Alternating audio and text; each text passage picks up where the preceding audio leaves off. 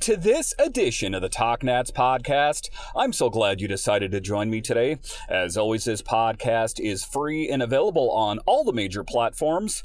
My name is Dan Holmey. You can find me on Twitter. It's at DanCaps218. You can find the show on Twitter. It's at TalkNats. Today's episode is brought to you by SeatGeek. Take $20 off your first ticket purchase when you use promo code TalkNats. You could even use that on a Nationals game. Today's episode is also brought to you by Manscaped. Take 20% off plus free shipping when you use promo code MINUTECAST at manscaped.com. And this podcast is also brought to you by Mayweather Boxing and Fitness. Check them out, 230 Water Street. Just tell them you want the Nats discount. All right, in this episode of the Talk Nats podcast, we talk about your surging Washington Nationals. Yes, did you think I was going to be saying those kind of things just a couple months ago? You saw Candelario get dealt at the trade deadline, and you kind of viewed this team as just a team that was going to be mailing it in the rest of the year and just kind of going through the motions, but not this scrappy Nats team. Yes, we hear that thrown around more and more, but it's never been more true than it is right now, as you are seeing production from players that you wouldn't normally see that kind of production from, or players that maybe didn't get that kind of production earlier in the year. But in any case, optimism abounds. It abounds for me as a Nationals fan, as you see the great production of, let's face it, Corbin pitched rather well last night. He pitched really well, I'm going to go ahead and say. He has had a bit of a bumpier ride this year, but has pitched a little bit better at moments this year, and last night was no exception. So that was a bright spot. And then you take a look at the previous game, and it was Mackenzie Gore pitching a true gem. So there is a feeling out there that this team is on the rise. Is there the potential that this Nationals team next year could be contenders? I ultimately think that's the case. You have a lot of guys waiting in the wings. Could we get our opportunity to see Brady House next year? Could that be a game changer? We have Dylan Cruz at some point, not to mention the multiple other players that we've gotten through the draft and through trade acquisitions that we've made. So I think the arrow is pointing up for this team, and optimism abounds. And if you take a look at the game tonight, another pleasant surprise, Adone pitching. I'm looking really forward to seeing what he has in the tank. Can he parlay this into a couple multiple victories or, really solid games? I think that would be a real great statement for this team. Also taking a look at the general manager, I'm not so sure that, the Nationals should necessarily bring back Rizzo. I think that Rizzo has done a good job, but you also have to kind of question, he was the person that put the Nationals in this place. I guess you could say that a player could have played better or worse, or maybe Scott Boris, Juan Soto's agent, could have been, more flexible. I mean, some things were in Rizzo's control and some weren't, but all things considered, I think that Rizzo did a really great job for this team to even get them in this position where they're at right now. And honorable mention, of course, goes out to Davey Martinez.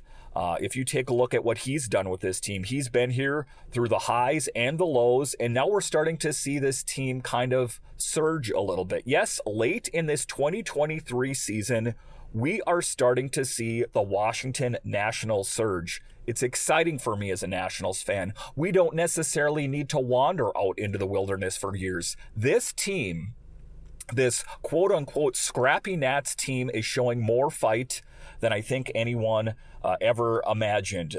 Some real bright spots for me, of course, are Stone Garrett. I've been kind of banging the drum on Stone Garrett most of the season, and has been consistent more as of late. So, taking a look at Stone Garrett, another pleasant surprise. You take a look at Lane Thomas and Call. Everyone's gelling. You take a look at Jeter Downs, who, they were talking about in the broadcast. It has one of the worst averages in all of Major League Baseball. Well, let's face it, he hasn't been in the majors that long, or on the Nationals on the majors that long. So, but he's showing promise, not to mention what a lot of the other players are doing out there as well. If you take a look at Ruiz and Adams, they're all stepping up. So I think that the arrow's pointing up for this team. How many of these players are going to return next year? That is the question. But for me, right now, my initial reaction to the game last night against the Red Sox, again, they picked up two against the Red Sox, so optimism abounds. Another formidable opponent tonight as they take on the Phillies. Again, can we get great performance out of Adone again? Another pleasant surprise for me is Vargas at third. And you take a look at that, not to mention Alou. There are plenty of options for this team in years to come, not to mention just the true elite all-stars that are waiting in the wings. That is what is exciting for me. Today's episode is brought to you by SeatGeek. Shout out to SeatGeek for sponsoring. I recently became a brand ambassador for them. SeatGeek is a ticket app that takes the confusion out of buying tickets. Plus, my listeners get $20 off their first ticket purchase when they use promo code TalkNats. Click the link in the show description to download the app. Remember code TALKNATS to take $20 off your first ticket purchase. Just follow the link in the show description.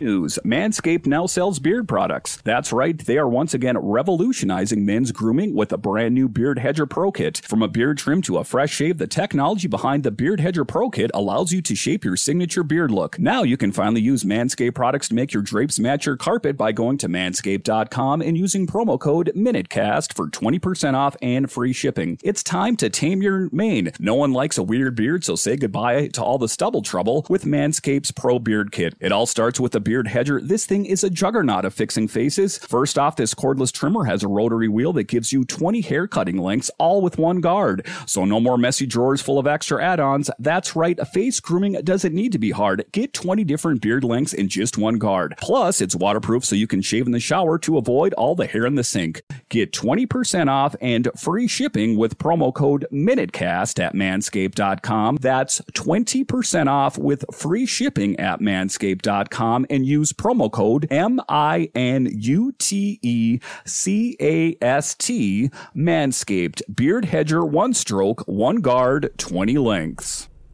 All right, welcome back into this edition of the Talk Nats podcast. Again, just so much optimism surrounding this team with a 10-7 victory over the Red Sox that proved far more tenuous than it should have been. They secured their 55th win, matching their total from last season with 40 games still remaining on the schedule. If I would have told you this is how the season would have played out after the Nationals were sellers and they parted with one of their biggest pieces in Jamer Candelario, I think a lot of Nats fans would have laughed at me.